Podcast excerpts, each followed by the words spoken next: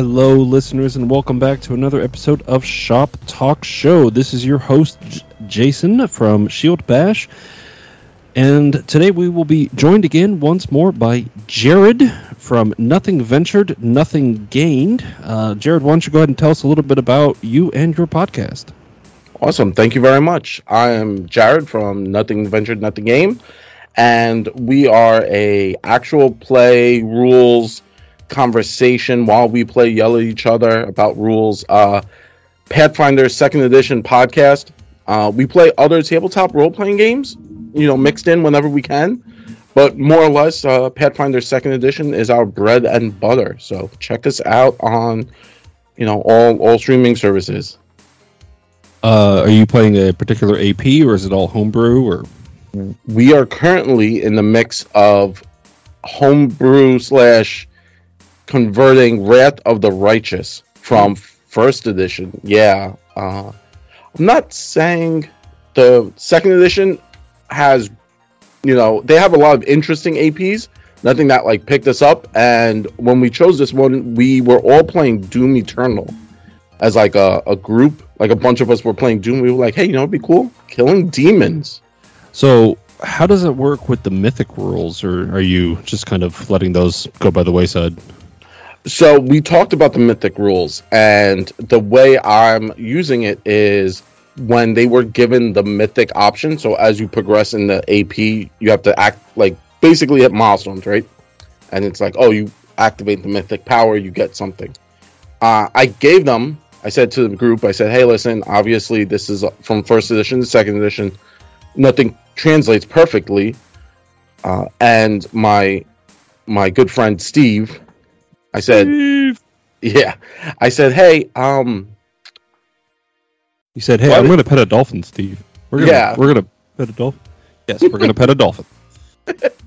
we um, I said, hey, uh, does it make sense if I gave everyone a free, like multi, like uh, dual class, Yeah, not not the free archetype, which gives you that. I was like, no, they get a second class that they can level whenever a mythic bonus happens. like a Gestalt thing. Yeah, exactly. And it's become wildly uh, uh uncontrollable. I, I that was the that was that th- you know like you're a scientist, right? You you got your two chemicals and you mix them. And you hope it doesn't explode. This blew up real fast. uh, so you know, be careful. Obviously, it's not a it's not a perfect science, but there is definitely a way better way to do it than the way I did it. But hey, are your players having fun with it at least?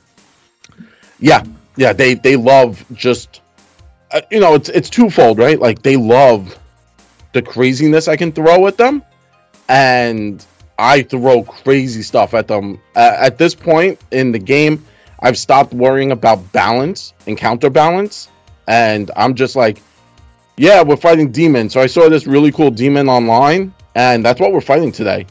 And they're like, sure, let's do this. Cool. Yeah. That's that's nice. You don't have to worry so much about like, well, I want it to be a challenge, but I don't want them to all die. Oh yeah, and and with the bonus levels, like the the not it's not multi class, it's just an actual secondary class. A lot of them all took healing aspects. They Okay. like everyone like someone dipped into uh, cleric, someone dipped into champion, someone dipped into uh, oracle. So they were all, they all kind of grabbed up these like healing abilities. So with all that extra healing, I'm like, yeah, let's adult red dragon. Yeah, that makes Yeah. sense. Uh, what I'm picturing too is like you know they're they're a character and they got their their uh, you know their multi-class dipping into those, and then they have a whole second one, so then they're dipping into another multi-class. So they're really four characters at once. Oh, yeah, that's exactly what it looks like at, on the table. It's pretty nuts. That sounds like it. I, I will admit I uh, have not really enjoyed second edition, you know, with my personal experiences with it, but you know, uh, it doesn't really say a lot because there's a thousand systems out there and can't enjoy them all. Hundred percent. I know a lot of people. I will say the second edition hinges on it's tight math, right? We hear about that in Path and uh, Dungeons and Dragons fifth edition. The math is very tight. So if you got, you know, if you're giving people bonuses, extra bonuses, you know, that's why they went to only plus three magic items in fifth edition. the math is even tighter in second edition. So if you if if you like homebrew or start throwing in these numbers, suddenly things swing wildly out of control, and you're like, I made so many mistakes, and now uh, goblins are stealing all your magic items because I need to fix this. Yeah, yeah. That's one of the reasons why I tell people when I when I give new items or things like that, I'm just like, no, I want you to understand. Um, if I find this doesn't work, it's just gonna go away. Be aware of that.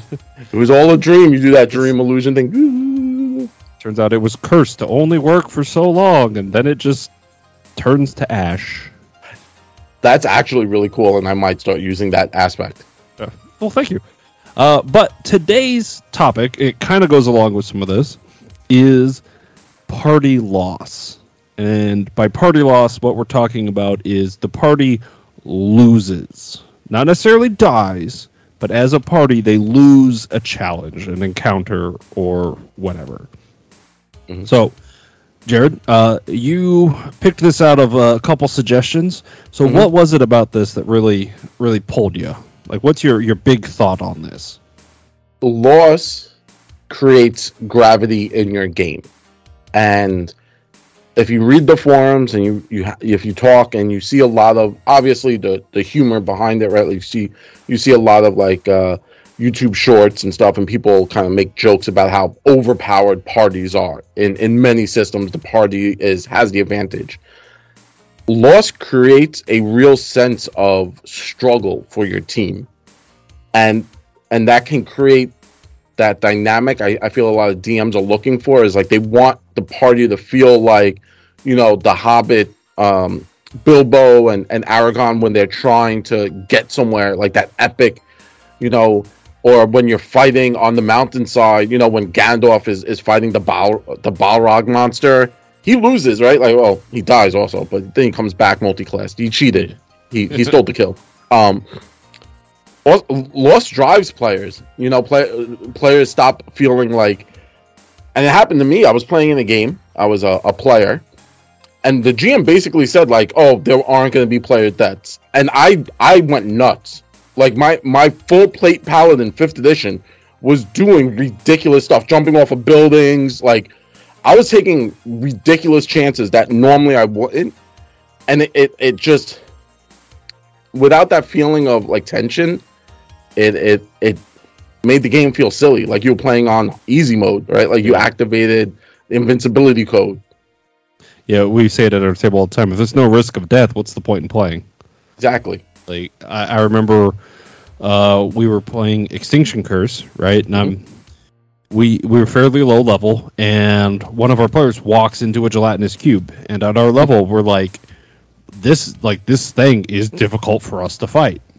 Mhm. And then we, you know, next like uh, our GM, he was like, I'm not sure if, if I should have the other one show up at this point. And I was like, just bring it on, man. Come on. Mhm. He's like, Are you sure? I'm like, dude, I haven't lost a character in like six years. Like, bring it on. Like, we'll either die or we'll succeed and feel badass. Like, mm-hmm. let's let's give it a shot because you're right. Like, if a if a GM straight up told me no character deaths, uh, yeah, I'd be like you. I'd go up and tickle the dragon's balls just to be like, I mean, you told me I can't die, so Yeah. Uh, you know, funny story in that campaign. Um, the GM started to try and create like again that gravity that we all want to feel, that sense of realism, and he he a gargoyle showed up on a on a deserted uh on well on a a jungle island with you know crashed ships. It, it was like a lost island think like kong lost world. Yeah. and a gargoyle showed up and we were like sure gargoyle whatever. Magic world i can shoot laser beams out my eyes. Cool. Gargoyle grabbed the gnome and tried to take the gnome and and flew off a cliff and was gonna obviously the gargoyle was gonna take it back to its lair and it was gonna create like an encounter scenario. I was like, hey man, I haven't died and I've done a lot of stupid things. Full plate, mind you, full plate paladin. Charges, jumps off cliff to tackle gargoyle in the air. I would like you to know I lived, the gnome lived, and we drowned the gargoyle. that's mine. Like he was like, oh, it's like a, I was like, how far is the cliff? How far down is the cliff? He was like eighty feet, and I was like, yeah, I'm gonna do this. And everyone at the table was like, what are you doing? I was like, dude, like we like we've done stupid things. Like uh, nothing has happened. Yeah. Oh man. Okay, so a part of me wants to let this devolve into humorous stories of PC stupid things like jumping off cliffs, uh, which I could give several examples of. Um, but let's talk about this in a more clinical sense. So Mhm. your DM has told you no character deaths. So at that point, w- and this is a, just a question of is that DM willing to go after the non PCs, the important NPCs, and their stuff? Because I, I- was talking about this last month with Omar, um, and he he mentioned like a really good villain may not attack the party directly, but might attack their stuff. Like he had a party that owned a bar, so like he had his people going through and like burning down the franchises of their bar. You know, and so you know they were like, ah. What about that DM of yours? I I feel uh and Eric, I know you listen, so no no shame. Um but uh we we had a few NPCs with us. We we saved them on from the shipwreck, right? That's how we got to like Kong Island. It he never went after them. But we did lose a lot of stuff. Like constantly we were losing weapons and gear. Um What was it important stuff? it was never really important. It was never. It was never a sent. uh, Yeah, like I, I felt again like he he kind of like Rust Monster showed up and ate my sword, and I was really mad. Uh, but it was whatever, you know, and it was never anything of great importance. And I feel like if he had gone after the NPCs and maybe even our important items, like my full plate, like that was my whole character concept was like my full plate. I would have felt a little bit worried about my activities. Uh, and I think that might be a better option, right? Like, let's say if the DM doesn't want to kill the players or, or have player death, going after their stuff, like your friend Omar was saying, like they were going after their bar, that creates, like, that would make me mad. Like, like you went after my stuff, like, you know, it's a fictional game, but I, I still don't want to lose stuff, right? Like, I'm, I'm, Yeah. I'm, I'm attached to my, my grandmother's, you know, thimble that she gave me when I was a child, and you take that from me, I'm I'm a mur- I'm I'm a murder some people. Like the thieves guild, I'm coming for you. Or like you know, if that sword had been your your dad's sword and he Mhm. or your mom's sword and they passed it down to you, you know, like a you know like a Conan the Barbarian situation. Oh yeah. Oh, I'm I'm murdering a whole thieves guild. You, Yeah. you th- and that's that's what has to happen at that point. It's just vengeance, and then you leave one person alive to tell the story, so that they don't mess with your stuff anymore. Um, I, I hopefully everyone gets this reference. I don't know the age ranges we're messing with, but like Golden Axe. M- remember the little like goblin thing that would show up and Uh, steal stuff?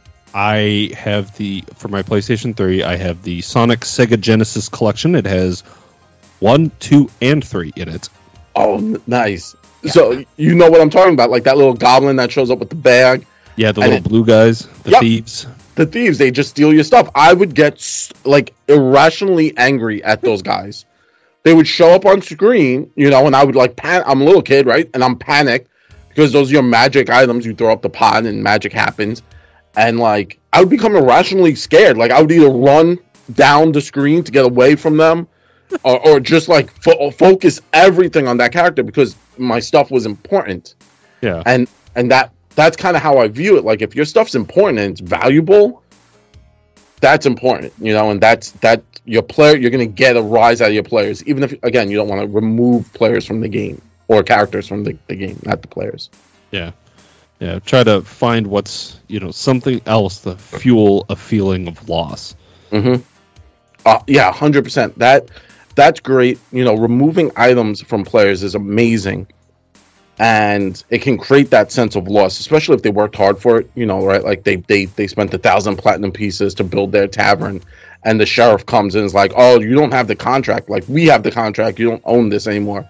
That creates loss. Um, I I do feel like party loss of any sense is is is very valuable to a dynamic storytelling.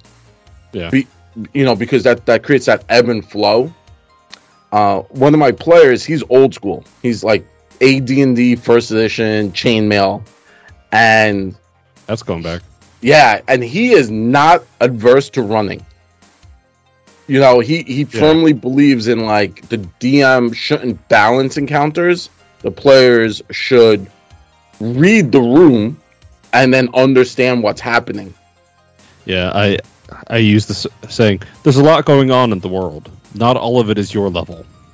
That's that is very sound logic right there because you, you as a DM you kind of bind yourself with that concept of the character level and I feel like that's you know hopefully you know in in in, in later editions and in the future we those uh who get paid will think of a better way than character level for like balancing encounters or maybe just remove that concept so that the, the GMs can build this narrative, right? Like let the beholder show up and trounce the party a little bit to to just kind of show them like, hey man, like we run this. Like um, what's that game? What's the uh, adventure path? Oh, the Waterdeep one, the uh the Dragon Heist.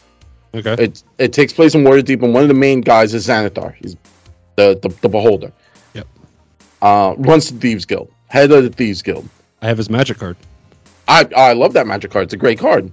Um, I you know if your players if you're playing in that right and they're they kind of like hurting the thieves guild, you would suspect, you know the the the, the Godfather would have to sit down and and kind of show them like you know throw them a little beating and then let let them go and then maybe in that same scenario right like you do kind of like a like uh if anyone watches The Walking Dead spoilers but like Negan when he first met the group and he baseball bat that one guy and crushed the skull.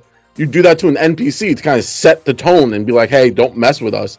Now it might scare off your players, kind of like rattle their bones, but it also will light a fire under them. Maybe they'll start to think, "Hey, we can't take this guy out. He's so important, but what can we do? Like, let's let's maybe now becomes like more of a detective novel.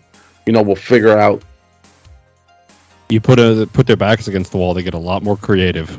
Oh, a hundred percent. Um, you know, uh, obviously, I could, I could, I have a million tales, and in my Wrath of the Righteous game, um, I created this. It's not part of the game, but I needed some way to wrangle my my players, so I created this toxic fog that started coming out of the abyss. Right, so the abyss is there's a crack in the the, the earth, and the abyss is leaking out, and I needed to wrangle them to kind of like figure out like, hey, we need to deal with the, the this stuff over there. Um, so every time they would go into the fog, I would be like, make a con save, and if you failed, I was like two or three d12 worth of damage uh, to the player. That's a lot, and this is like level four. Ooh. And yeah, yeah, and I, I I would I would deal a good portion of damage to them whenever they were like running around in the fog, and they understood like they they needed to achieve smaller things, but they started to become really smart, and the wizard started to use a lot of spells they wanted, like safe passage. I didn't even know about the spell, right? Because we all know magic missile, mage armor, stuff like that. There was a Yeah. spell called safe passage. It creates like basically a a tube, uh, like a sixty foot long tube, and in that tube, nothing bad can happen to you. Like el- elementally, like so, if it's very if it's raining, it's not raining in the tube.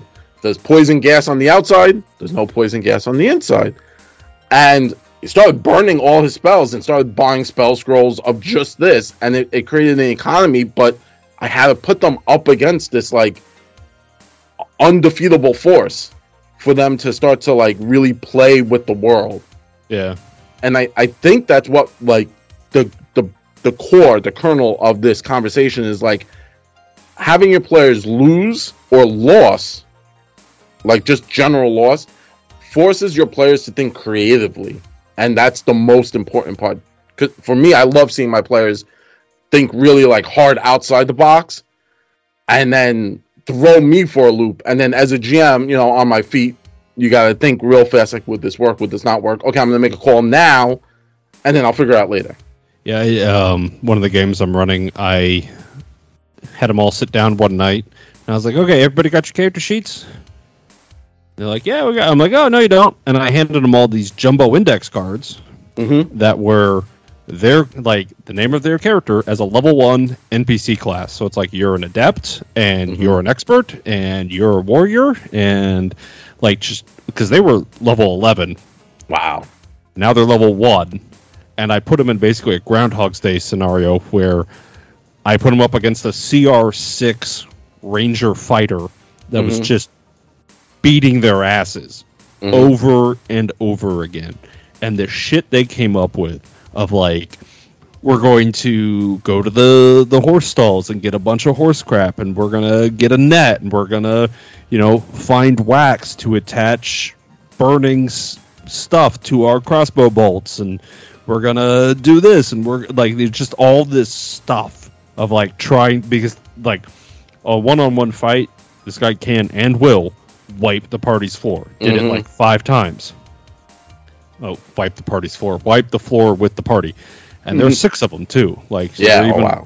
yeah, and it just it led them to stopping it, being like, all right, like you said, you put them up against something that they can't just hammer Mhm. their way through, and they're all of a sudden trying to think of what can we do, like what is there, and you know they're just looking around.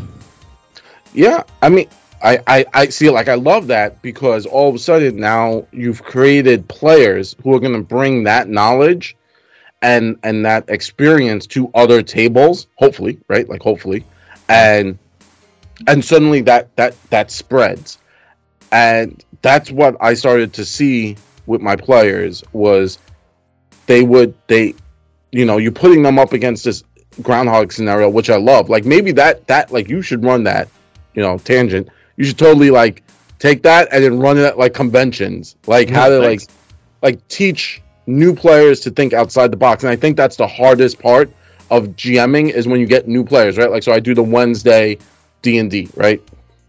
And i, I love teaching new people because I, I like to teach them my way of playing and i'm more of a fan of outside the box. Don't worry if it says you only have 40 feet of rope. Like we'll figure it out you know or don't worry like we'll, we'll we'll work it this way. And then that's how you get creative players and that's how you see these um really interesting plays happen. And and you know suddenly the players are using candle wax and horse manure to create mini nucle- mini bombs right? Like they Yeah. they they condense the horse manure into like almost like a, a compound pack and it's almost like a napalm kind of thing where it just explodes on the guy.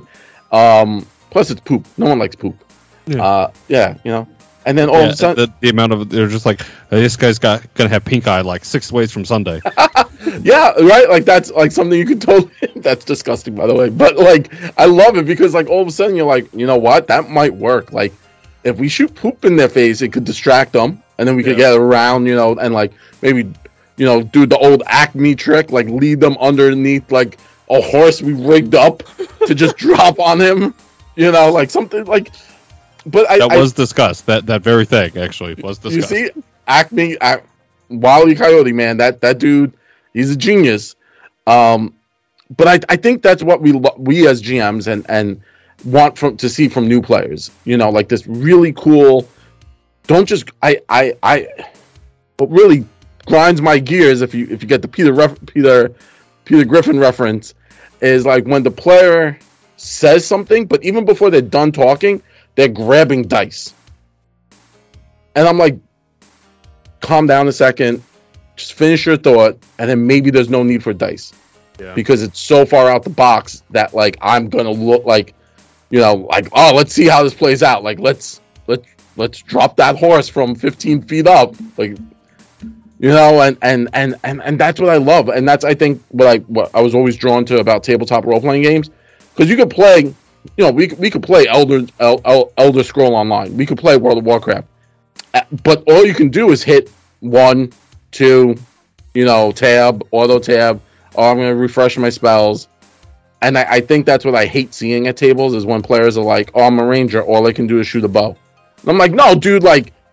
You got so many more options, and, and, and if I have to ham, like if I have to be the hammer, and ha- and just destroy you constantly with crazy shenanigans. So that one day you look at me and you're like, you know what? I'm going to put this bag of holding in this portable hole and see what happens. You, you know, we Yeah. all know it's a bad thing. It's not not positive. I don't know if they do that anymore in, in the newer editions. I mean, you say it's not positive, but I'm just gonna say we one time, you know, put out our portable hole and covered it over, and the bad guy walked into it because he didn't see it, and then was just like, "What are you gonna do now? I'm in a hole." And then we all like we tossed a p- bag of holding into it, and was like, "See you later, bitch." Yeah, Sucked him into the astral plane. you know, you took care of that fight in about 30 seconds, and Yeah. no one died. You lost. I mean, it cost no. us. You know, twenty five thousand gold pieces, but we beat the boss in you know one round. Yeah, you're adventurers. You make that up next week. That that's. I mean, th- I I always like to say, uh, you know, I'm a fan of like the old uh, Conan movies. Dude's always poor. That's why he's always on Yeah. a new adventure. You know, every time you see him, he's like, "Oh, I I I, I have a, a a cup of rubies," and then the next scene, he's broke. he spent it all. yeah, Yeah, And uh, that's- one of the things they did in the Conan RPG was after your adventure, before you can level up, is you have to go and like splurge on food and alcohol and company and Oh. stuff like that. You have to do that in order to level up. As it's part of it. I I like that. I'm gonna start. I'm stealing that. See, I, I never actually got to play the Conan RPG. I hear it's a it's a fun game, um, but that's really cool, right? But that's the aspect of being because if you think about it, right, like you go on one adventure and you make a hunt. Let's say you make you you you you steal something and you know the GM's uh, uh, the items in the book are crazy, right? And you let's say you you go into a dungeon and you come out and you made a hundred you made you know a platinum piece which is a hundred gold and you have a plus one longsword you're definitely richer than most towns Yeah, in the dungeons you know in the most typical fantasy world Yeah. so. It's the joke I make about Golarion. Golarion is full of third level adventurers that retired because they're like, all right, well, I now have enough money to be set up for life, so I'm going to open my shop, and I don't care if it actually makes money because whatever. yeah I, you know i have infinite amount of money and i don't have to worry about it but again that's i you know I, i'm a jerk i i use rust monsters and they eat money like money summons hmm. rust monsters in my games That's cool. and again it's putting my players back up to the wall against stuff. It's it's it's again hurting or or, or having player loss. And my players now like whenever they play they put the bags like you know like if you ever in real life you're supposed to like hang your food off the ground. For bears, ba- yeah. yeah for bears and stuff like that. They do the same thing because like uh, like i've done it like i want to say six or seven times where like they'll wake up uh if you know they're having a rest and i'm like oh okay make your spot check make your spot check blah blah blah. And i just wait for that one person to fail. And i'm like oh, okay. You wake up next morning. Oh you know if there's a ranger or a druid i'm like oh you, you notice weird tracks on the ground. They kind of look like large grasshopper tracks. And they're like large grasshopper tracks. Damn it. and then like now they start to reckon. They're like son of a and then i like they'll be like but my sword was right there. Why didn't you eat this i'm like gold is tastier. Yeah. Like, It's like candy. yeah i like i so uh funny thing is i now i, I wait for halloween you know and i buy the chocolate doubloons and Mhm. i'll I, i'll hand them out to players and they know that means the rust monster ate some of their their money because i gave them candy and they're like oh my gosh Uh, they're like, son of a. They're like, how much money did I lose? I was like, well, how much money did you have? and and players uh, players hate it the first, the second, the third, the fourth, the fifth time, but after a while they start to bury it. I've had players do that frequently, bury it. Uh, arguments about whether or not they could smell it in a bag of holding have struck the table a number of times. Up in the trees like bears, uh, which actually saved the party once because I had a group of bandits jump them, and they cut the gold and it dropped on the leader and knocked them unconscious. And then and then the wizard, like level one wizard, was like, "Behold my power!" and like, and the, the, I was like, "Okay, you have to make like a deception check or something." I was like, I, "They believe you. Like this is just to see like whether they're gonna run or like." like a few of them will run. Like let's see like what happens. And rolled, you know, rolled really well, and I was like, they run. They think you could just make bags fall from the sky, and yeah, and and it became like a running gag, like the like you know in that uh, campaign. Uh, the wizard would carry like just bags of rocks and like hang them in trees. it, became, it became so ridiculous. Oh. and it was never anything dangerous, right? Like they never Yeah. wanted. Uh, but they would hang them in trees. I was trying to run, you know, uh, all GMs at a certain point in time hit the get the itch for the survival campaign where we're gonna track rations and we're gonna track, you know, wilderness encounters. Yeah. They get that itch one time. Yeah, it's always at one time. You're like, oh man, I I I just watched Bear Grylls and I really want to do a wilderness campaign, and you do it, and like seven to eight sessions later, you're like, I hate this so much. I Yeah. I don't want to do keep doing this. Um, there's an adventure path. You know, speaking about wilderness and going back to the original topic, there's an adventure path from Pathfinder. Uh, I think they're converting it to second edition. They might also be converting it to fifth edition. Kingmaker. Kingmaker, exactly. that is what I was running for the groundhog scenario. Yeah. Oh, nice. A- and- but as you know, in Kingmaker, th- they can just randomly go to a hex, and there might be like really high level monsters because it's supposed to be like a, a real world, right? Like kind of Yep. like an open plane. Um, and I love that, right? Like because again, they show up and there's like a a, a blood bore, and they're like, "What's a blood bore?" And it hits one player once, and they're like, "This is terrible." That's a blood bore. Okay. You're like, "I don't want to be here anymore. We should leave." Yeah, we had an aborted attempt uh, at it where I was playing, and my Mhm. wife's character died, right? And the DM just would not introduce her, would not introduce her. It was like three hours into the session. I'm like, will you just let us find her character, please? hmm Uh, and we were in this hex, which, spoiler alert, full of bear traps, right? yes, And so I it's like, that one. you find her in a bear trap, and he like rolls damage, and she's just like, "I'm dead." She's like, "What?" I'm like, "You just killed my new character." Yeah. It was like, yeah, one bear trap. I was just like, luckily he went back and said, "You okay? Okay, she's not in the bear trap because you know that would just be shitty." But Amazing, amazing GMing. Ten out of ten. yeah, it was it was the reason why it was an aborted game. Uh, but yeah, it, it was. Yeah, there are so many times where you run into things where it's just like, that's. I mean, even now, you know, uh, we're in book four of the game I'm running, and Mhm. there are still hexes that the party from book two are just like, yeah, we're not going back there yet. I'm like, guys, it's you were level three, now you're level eleven.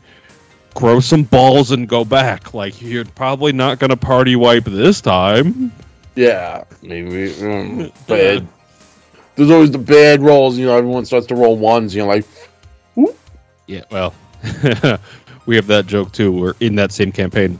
This is going to be a bit of a tangent, but I love this story, right? I was looking at the party because, again, six players, and I'm like, Mhm. do none of you have dark vision? and they're like, no, why do we need? We have three people that can cast light. And I immediately, because I know this group, right? Mhm. I'm like, none of you is going to take the time in combat to quote unquote waste your turn to cast a light spell. Like, Yeah. you're all too selfish for that. So they're camping one night Works. Okay, first thing they do, ice breath blows out the campfire. It's dark, so they're Mhm. at the the mischance the whole way through, and they are getting miserable. And this fight just goes on and on until finally, like seven or eight rounds in, somebody's just like, "All right, fuck it, I cast the light spell." Right, and then after that, they start doing way better. He gets down. I got one warg left. It's got literally one hit point left. It's my turn. I roll like a three. So I'm like, okay, I miss. hmm You guys are going to be able to do one hit point before its turn comes around. Encounter's over. And the dude, the dude who's in its mouth is just like, no, no, no, no. I finally got my dagger out. I'm to stab this thing. I'm like, all right, well, it's your turn next. I hope you roll a one. and he looks at me. He's like, you son of a bitch. Rolled a one. Pull the fumble card. You hit yourself. It's a critical threat. Roll to confirm. Rolls like a 19 to confirm. And then they're like, well, Bard damage doesn't multiply on a crit. I'm like, no, fuck that. Mhm. You guys made a huge deal about how it totally does when it was against the wargs, so it multiplies on the crit. He killed himself, stabbed himself right in the throat, just just dead.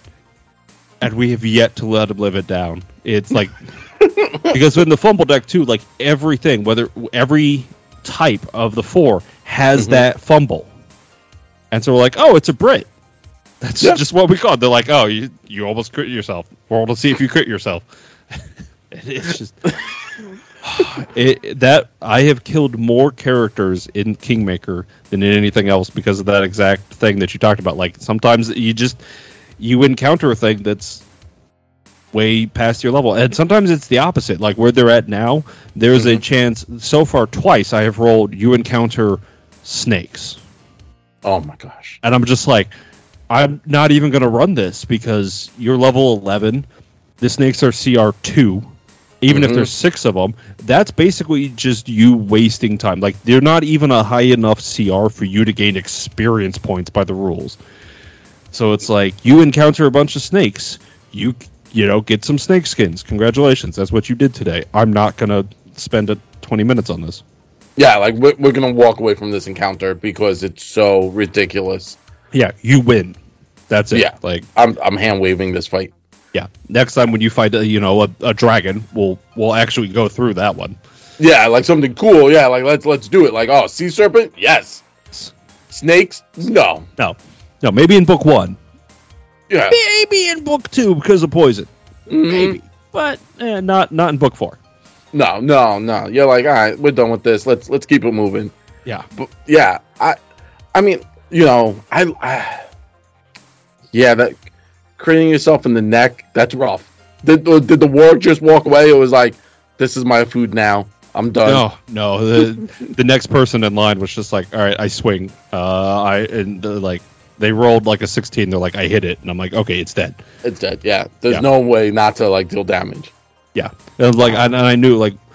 There, uh, one of the spellcasters still had magic missile, so like if it came all the way back to it, like they could just magic missile it and it would be down. Yeah, I, you know, I, I I love how magic missile, you know, tangent. It's it's still like the most effective weapon any caster can ever use. Yeah, It's just you know, magic missile. I'm gonna do what I need to do. yeah, you know um i do i it's so weird i i'm so glad you're playing kingmaker i love kingmaker it's one of the better ones out there yeah don't don't bear trap someone's wife first off that's rude as all heck uh don't insta kill them also like you could have just been like oh she's trapped in a bear trap i'm not gonna roll damage yeah. That would have made sense. Mm-hmm. No. Um. Yeah. Also, don't. Yeah. If you are if you're GMing and you're like rolling random monsters and you see like snakes, you know, unless it's like a mess of giant pythons that make it worth a good like fight where you can use miniatures, just you know, you're like, all right, the players, uh, you know, everyone take one point of damage, and you now find 24 snake skins. If you got Yeah. like a ranger or someone who collects that stuff, um, you know, everyone now has snake jerky. Cool. Yeah. Uh, yeah, I, I, I think that's really important to remember too. Also, as a GM, like if if you can have your enemies run, I think that's also a nice way to like show like the dynamics of the world. Is like, oh, you you walk into a cave and you see a bunch of kobolds, and they they they see the paladin turn on his flaming sword, and they're like, not my fight. Yeah, I'm leaving. I, I did something similar with that. Like they got jumped by bandits on the road. They jump out. They're like, "Ha ha!" Oh, and then like the bandits saw who they were talking to. They're like, "Um, never mind." And they they were like, they just fucked our, right off. Yeah, and that makes for such a. It, it also creates your players to feel good, right? Yeah. Like so that's I guess that's the balance that you're looking for as a GM is like a, a, a sense of like teaching your players to think outside the box by putting them up against hard uh puzzles, right? I'm not going to say in like encounters, but like hard puzzles, right? And and then also putting putting your players up against easy problems where the world sees them for who they are. You know, suddenly they're these mythic characters, right? Like I, you know, one of my favorite movies was uh, so terrible to say this, but the the Witch Hunter movie with Vin Diesel, Okay. right? And he had the sword that just randomly he had he had a flaming sword, but like I thought that was like if you saw that, like if, if if if you're thinking like as you're playing, if you're thinking in a cinematic universe, a player turns on a flaming sword, there should be some kind of reaction from a, at least someone in the room, right? Like I know myself, like if I was in a fight and someone like turned on, like pulled a knife out and it turned on fire, I'm gonna be like, I'm not gonna mess with that guy. He has a flaming Yeah. knife. Yeah. I'm gonna fuck right off because fuck that. Yeah, like I, I'm I'm I'm solid. Like I might have knocked out his friend, but I'm I'm gonna leave because now flaming knife guy's here. Yeah. and I'm more than willing to argue with the next person, like another bandit, like why I didn't keep fighting because he had flaming knife. Yeah, because you're alive to still argue. Mm-hmm. Yeah, and it makes logical sense, and and and, and that's really important. I think that's that's really important, especially for the players, you know, to feel important. I I, I think that's also something we miss out as GM sometimes, because we want we want the world to feel alive and and powerful and and and and, and stuff like that. You could also make it feel alive for your players, you know. That, but that's a that's a different topic. I'm not going to steal that from the next person to come on your show. That I feel like you jot that down. Be like, all right, next topic, guy, come on. You know how to make your players feel powerful without just throwing, you know, flaming swords all over them.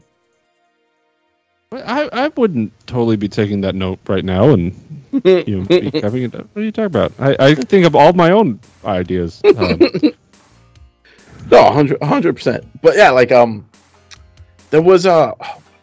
I I think also puzzles are important. You know, like having your players run up against a, a, a puzzle they might not be able to solve now. Ta- you know, taking cues from you know we're gamers, right? And and I I use that term very broadly. Like anyone who's played any kind of game and uh or an adventure game will recognize Zelda, right? There are certain Oh, yeah. times in in in Zelda you come to a puzzle, you can't resolve it, and then you have you come back later with the, the solution. You now have the bomb, you have the, the great sword, the master sword, um, the, the the arrow to to light arrow to activate it. Um, I think that's also something important. You could do that at very early levels, right? Like let's say you don't you're homebrewing, right? And your players you don't really have like a a full thought out plot. You know where you want it to get to, the temple of a million evil Hydra monsters, but they can't just start there, right? Like they they they can't just get there. So they find maybe they find the temple, but they can't get in, and they know the MacGuffin is in the temple, but they have to go on these other quests, you know, to finally get in there, and that's that that's a way to kind of force your players to start feeling like, oh, I've been defeated by something, and it sucks. Maybe they maybe they get through the dungeon, and they come up against this great, magnificent door, and it's locked. You know, Yeah. it's, and they can't get in, and you're like, what are you gonna do? You know, speak friend and enter, and they can't figure it out, and they come back maybe later, and then they have the, the solution. You know, they realized, oh, it was Elvish. They just had to say something in Elvish, and they they finally got an elf to talk for them. Yeah. Um, you know that that's also something a, a DM could do to to make your uh, to to to have your players fail or not fail, but like have your players be defeated, quote unquote defeated, without just smashing their heads with a baseball bat. You know, Yeah. um, Yeah, no, it's a, it's a good point because like, and Zelda does this really well too, where it's it's not even necessarily like the end door, but sometimes like I remember in Ocarina of Time, you'd see these symbols on different things all over the place, but it's not until like very late in the game that you get the item that you're like, wait a minute, I bet if I went back to these things and used the item, I could do something with it. And like, so you're like revisiting old places to be like, oh, cool, I found like this other stuff. Like, I have solved the puzzle of remembering where shit is too. mm-hmm. oh, and and that also teaches your players to be good note takers. Yeah, love Oh. a good note taker. yeah those are are, are essential um i you know oh, my my old school player jeff he he takes amazing notes because you know if, if we've all watched netflix and you've seen stranger things they play d&d um the one thing he gets the most mad at he was like ah this is so unrealistic i was like what what, what makes it unrealistic and he's always like no one's drawing a map and i was like what do you mean he was like well back in the day we used to draw maps Everyone had grid paper. We draw maps. There was always a map drawer at the table. I'm like, okay, you can calm down. It's not that serious. Like, ah, you know, he gets a grumpy old man. Um, but he still does that. He draws maps uh, of the dungeon, even though I, I put down tiles or or you know I, there's always some kind of map already there. He draws it still by hand, and um, occasionally I will not put down maps and I'll I'll I'll verbalize it, and I'll have what the map looks like, and then I want to see what he draws, and it also teaches me you know to be a better, uh, just be better with descriptions and and and and using adjectives better, and I'll look at his map and I'll look at my map and I'll be like, no, this none of this lines up. No, yeah, no, I'm bad. And uh, but again, like note takers are essential. Having that option to have your players go back to like that dungeon that they cleared out, you know, or you know, now maybe it's infested with giant spiders, and maybe they might be overpowering the giant spiders. You know, it's it's just more of a, you know, you go in there with a big broom and you sweep them out. Um, and then now they have you know the potion that allows them to misty step through the door or in you know in the crack of the door i i think that's cool it it it again you're st- you're not stealing you're using everything at your other people have thought of this right they, they got Yeah. paid to sit down to think of these problems and you can take those problems put them in your game and you look really awesome because your players are going to realize hey i took a dungeon from Ocarina of Time. Unless you're like, oh, it's a water temple, and then people are going to be like, uh, Yeah, fuck you. yeah, right? Like everyone's going to realize what you just did there. And it's not only that they realize it, is that you picked that one. Mm. well, yeah, that's the specific. That's the best one. That's the one that's most universally hated out of the entire series, I think. Mm-hmm. But that's that's why you do it, just to piss them off. No, I, I will agree. One of the nice things we've we've kind of hit on here is that like because I, I kind of came into this expecting to talk about how to deal with the party losing a fight, but we haven't even touched on that. Like we've been talking because there's so many ways to lose without losing a fight. You know, you lose the things that are important to you. You lose the people, the NPCs that are important to you. You lose because you just you literally can't progress. It, it reminds me of the Captain Picard saying, um, "It is possible to do everything right and still fail." Mm-hmm. And it's like it's not their fault that they can't get through that aforementioned door. Mm-hmm. They just literally can't, and it's like, well, yeah, did you fail? Yes. Is it your fault? No. You know, you just you got to find what you need to to keep going. It does, you know, it it drives them to be like, all right, we got you know the symbol on the door. Let's keep an eye open for this symbol somewhere else in the world, and like it helps invest them too. You know, Mm-hmm. Uh, yeah, exactly. And and you know, especially if you're homebrewing, homebrewing a campaign adventures is really hard, and sometimes you need to put that clock, that that clock, uh, to stop, so that you have a moment as the GM to create something, and they failed, right? They failed, but they did everything right, but they failed. It sucks, but it also forces them to want more, right? Like now all of a sudden they're like, no, I want to see that symbol on the door. It's out there. I know it's out there. The GM wouldn't just arbitrarily put something in a game. Never. The, the GM is this 4D chess player that they've thought down the, you know, and and I think, you know, that's that's what I really like about Lost is is there's multiple options. You're you hit the nail on the head. Captain Picard's 100 percent right, um, and that's why he's the best uh, Starfleet captain out there. Yeah. Janeway. Oh, Janeway is dope. She did get lost and like got her whole crew back and beat up the Borg. So I'll give you that one. I I, I think Picard's pretty solid. Picard's awesome, but you know my heart my heart belongs belongs to Janeway. Man will do in a pinch, but I prefer Captain. Mm-hmm. Um, ah, damn. Yeah. Sorry. Anyway, yeah. Yeah, no, sorry, but Yeah. like that that statement still rings true, right? Like it's a very solid statement, you know. And then once you kind of come up with all these ideas, right? And then you know, touching back on the topic of like losing in a fight, having your players lose in a fight suddenly becomes less of a a pain, right? They the players no longer feel that that uh, ennui of that loss because they've hit so many roadblocks, right? Like not not on purpose, right? Obviously, you don't want to just put roadblocks for to just for roadblocks sake, but like they've they've they've hit a roadblock and overcome it, they've hit a roadblock and overcome it, and then they lose in a fight, and it stings, right? Like uh, losing in a fight stings, but they're like, no, we can overcome that, you know, and that's that's kind of what you're building here is that concept of uh, courage and and and and bravery in your players, where all of a sudden you have the player who is maybe playing the the rogue who hides under the table in a fight till they get the right chance to jump out and stab someone in the kidney. To all of a sudden that rogue's the first person at the table, like, no, we can we could do this. Like, trust me, I know we could do this. And that's yeah. that's kind of yeah, confidence is really what you want to see here. You know, um what what what show was it like? Critical Role, the, the the cartoon on Amazon Prime. Um there's the scene where they're trying to catch the the vampire people. Mm-hmm. Uh, they're at the dinner, and they have that fight. They have that really cool fight in the, in the water in the plaza, and then the the two people get away, and they're like, "Oh, they were bad guys, but they lost that fight. They, you yeah. know, the, the superheroes lost that fight, and they got sent to you know their their castle, their keep, and they were forced. And and that's that's that's a loss, you know. And you see the characters in that they want to keep progressing. They they they they push themselves even harder to to keep going forward.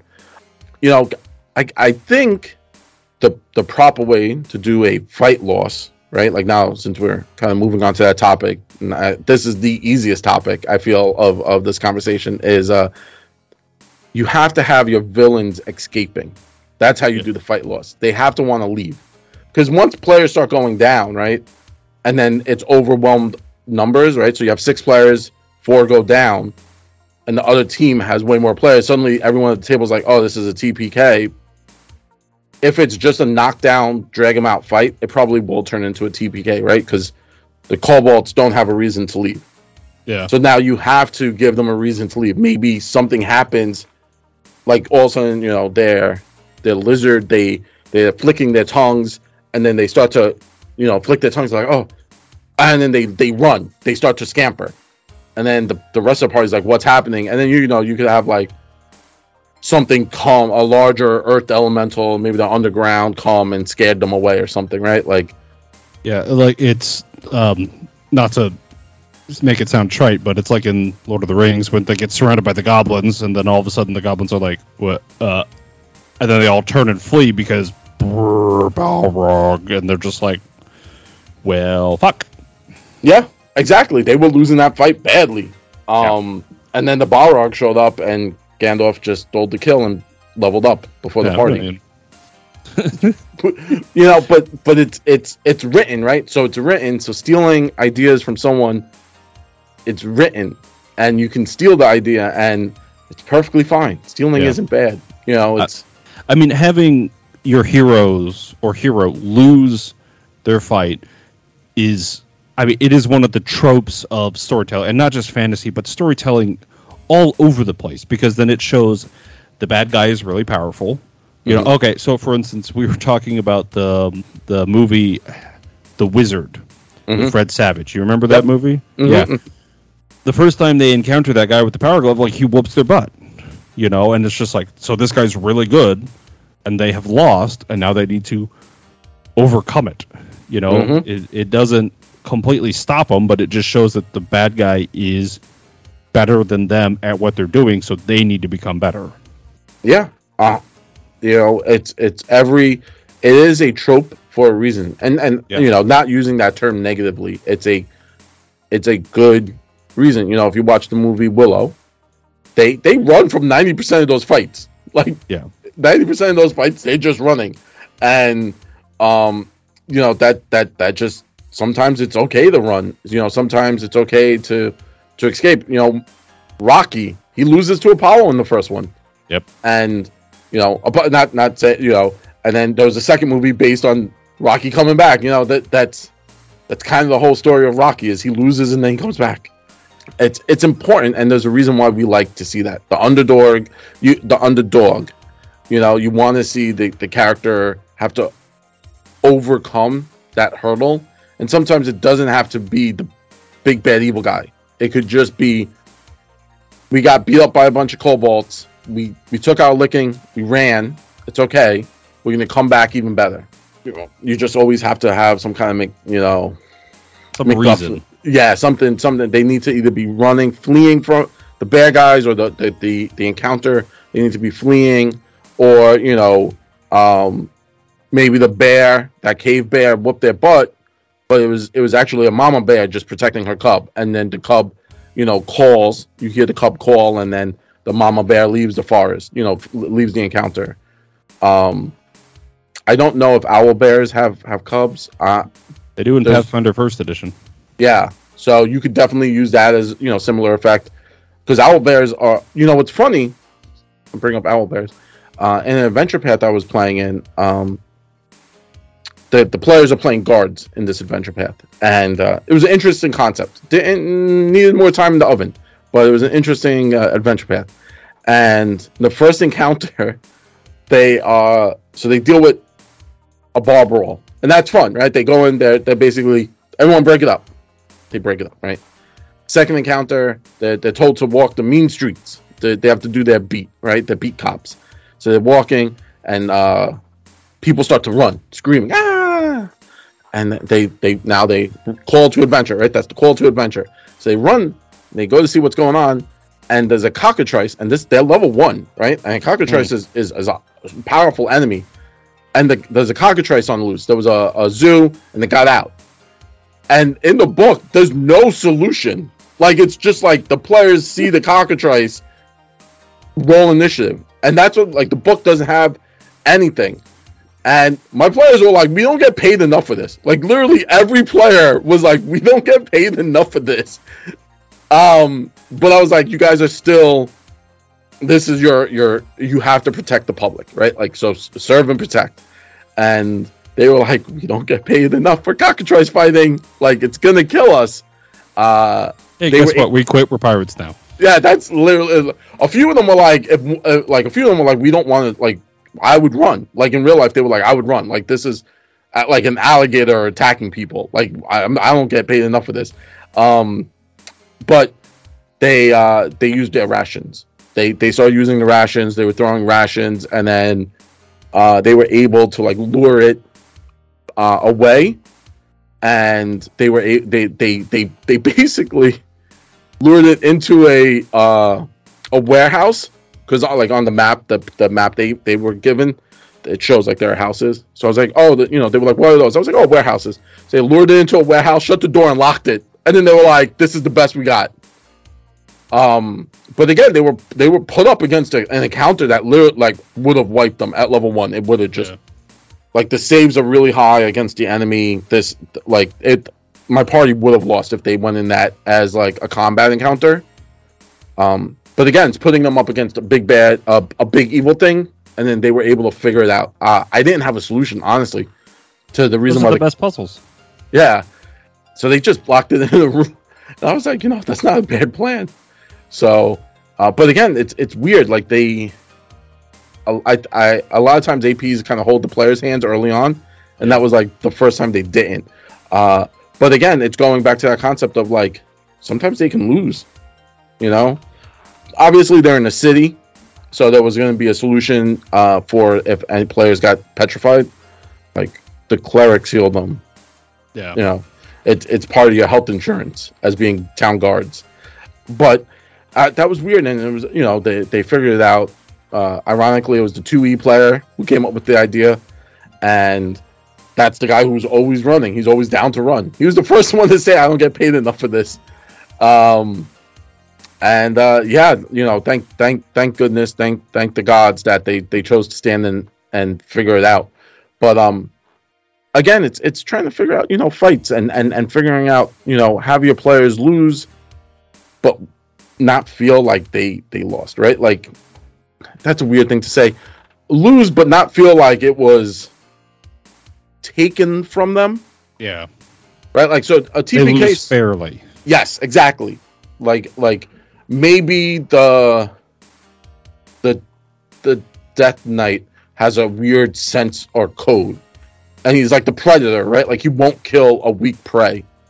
So he trounces the party and he's like, You're not even worth me killing. Like I I won't get anything from this. Yeah. Um the, you know the predator is a, a great option. You put the, like a character like the predator where it has to be a, a worthy kill. Um, you know, trounces the party a little bit and it's like, come see me when you're a higher level. Maybe like, you know, even put salt in the wound, drops them like, you know, gives them like a plus one magic sword. Be like, here, next time, you, know, I'll balance the odds in your favor. I had um a situation where one of the things I'm trying to do with Kingmaker is like I put I'm self-inserting, not self.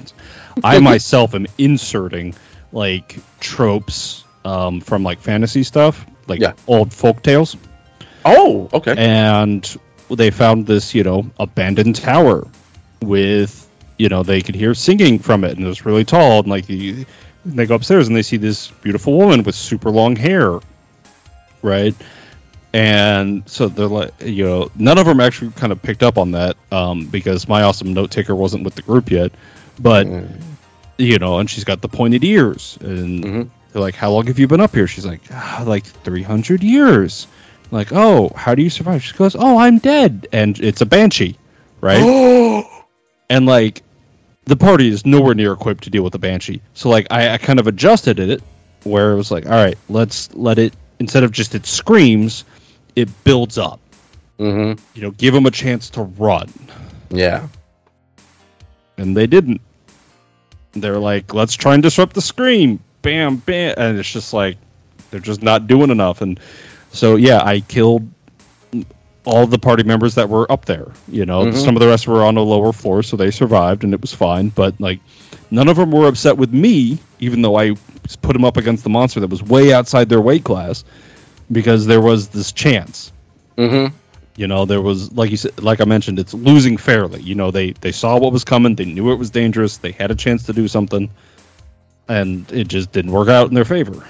Yeah. So Uh, it, it's a hundred percent true. Like that. That's actually really cool. I'm stealing it, by the way.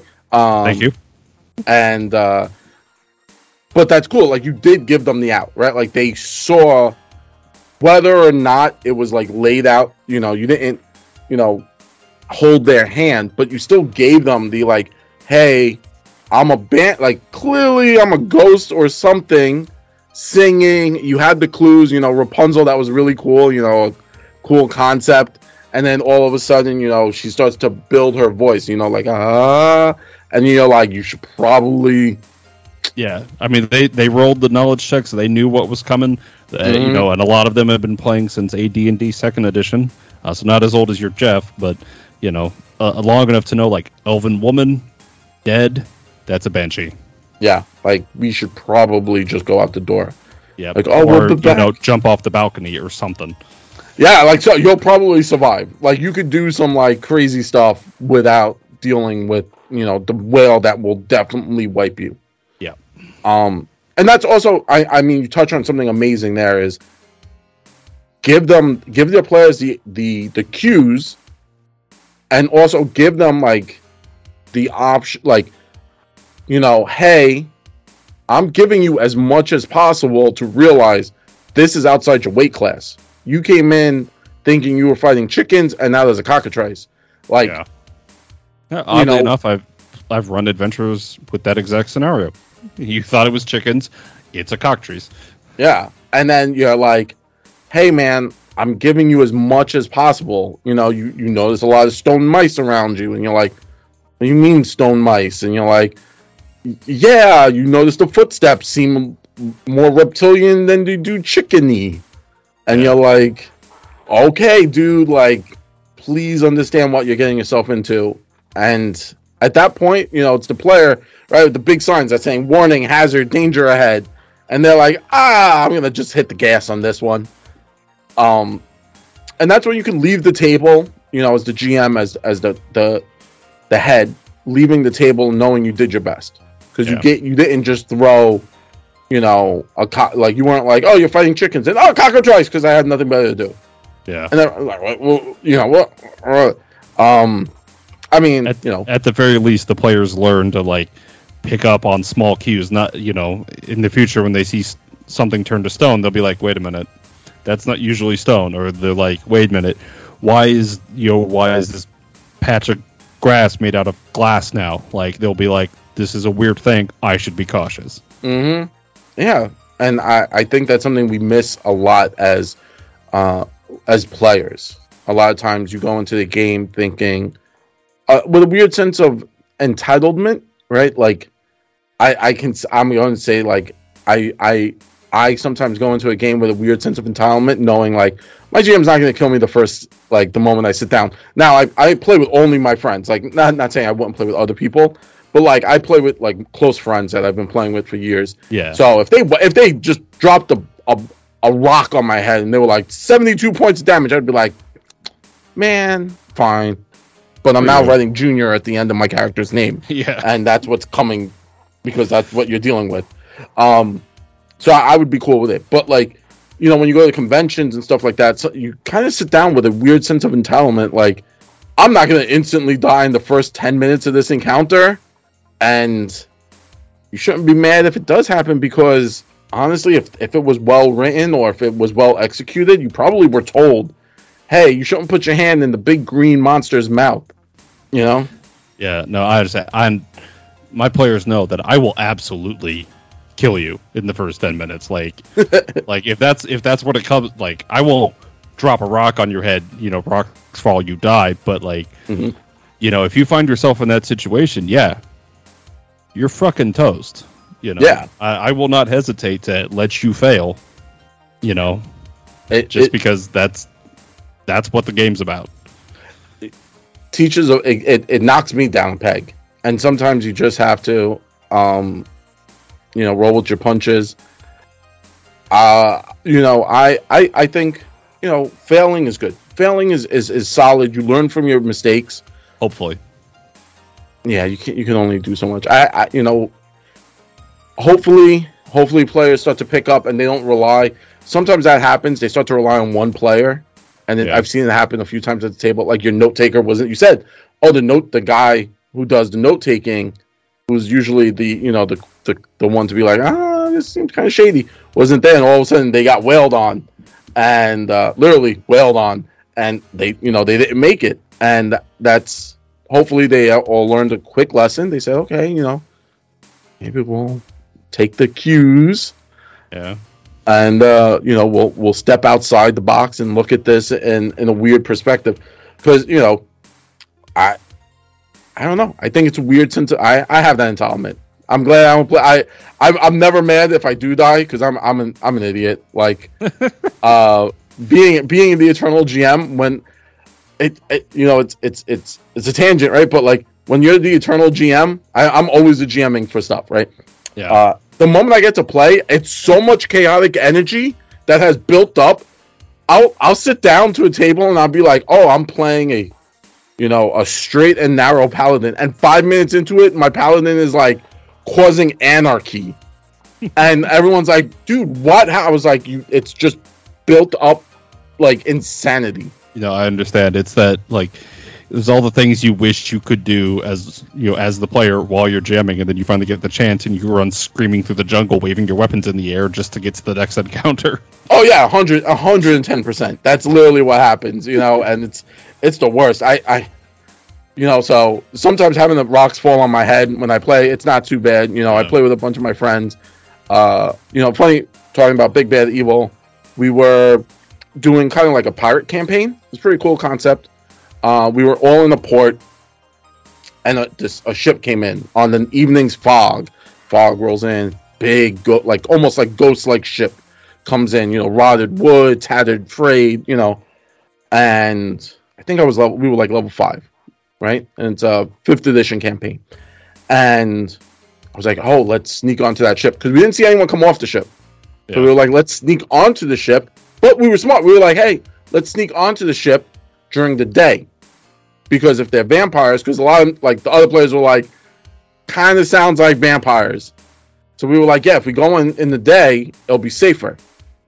So next morning we all kind of go and we sneak onto the ship. You know, we pay pay off the the, the port guards and we're like, okay, we're gonna sneak onto the ship and kind of like loot it and stuff. And the GM is explaining to us how, you know, you walk around the ship and there's nothing outside the ordinary, and, and we're like, okay, is there food? They're like, no food. I'm like, huh, that's interesting. We're walking around. And then GM's like, you know, as you walk, your feet kind of stick to the floor as if like something is like wet or like tacky. uh, like maybe I'm like, oh, it's blood. Like in my head, because we're like, no, 100 percent this is vampires, right? So in my head, I'm like, it's it's blood.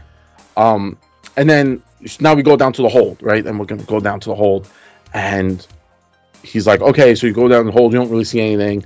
There are cannon, cannonballs, and stuff like that, and um, not a problem.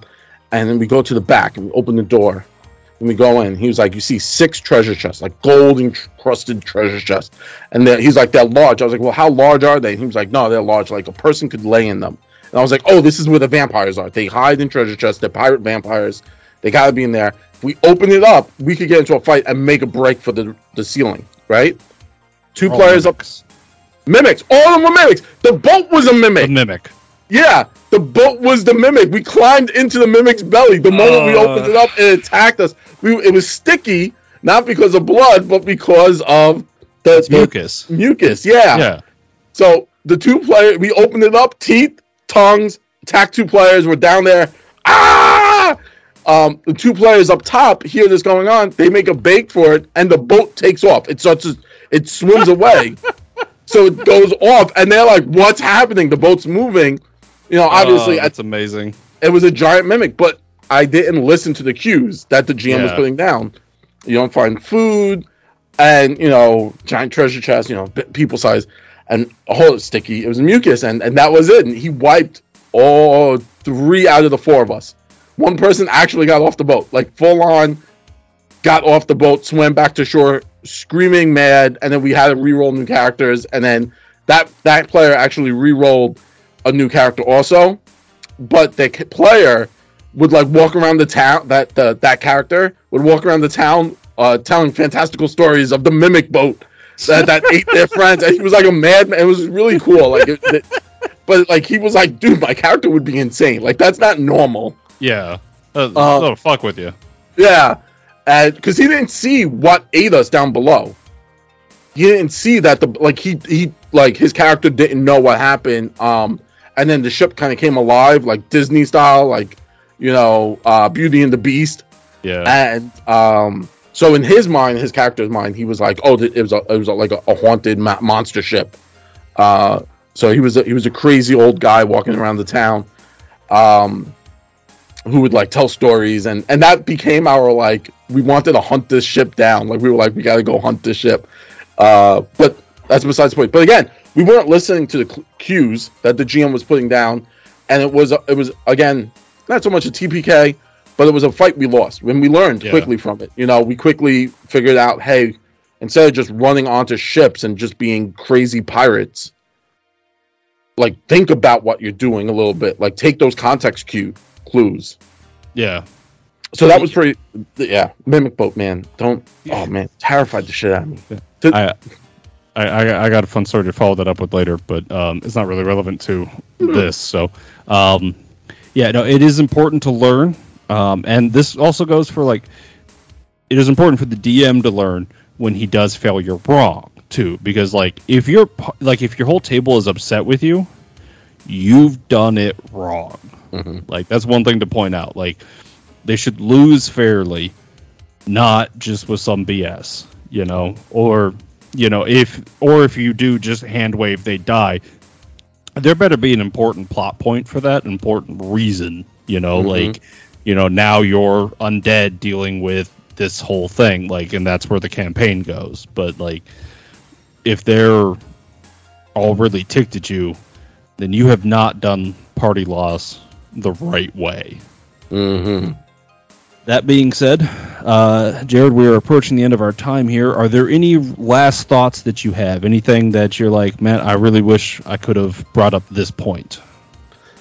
uh from the GM's perspective of if the party is mad, that was one of the best statements. Like that that summarized if the party leaves the table mad at you, not at the encounter, it was done incorrectly. Yeah. Well, I guess my wrap up thought is don't have your party, don't make your party fail, let them fail. Mm-hmm. You know, don't don't force it on them. But like, if that's just the way the dice roll, then that's where it is. You know, and if you make an impossible situation, then there better be a solution somewhere along the line. Mm-hmm. That being said, uh, thank you, listeners, for coming in. Uh, you can find Jared's podcast, um, the uh, Nothing Ventured, Nothing Gained, with the link in the description. So check them out. Um, conversion APs take a lot of work, so give it a lot of love because that is not an easy thing to do. Thank you very much. Um, and I want to say thank you very much for having me on your show again. I love hanging out with you, and I love your listeners. They're all really awesome people. And my guys listen. Yeah, some of them suck. Yeah, Yeah, no. some of my guys suck. So, All right. Thanks a lot. bye.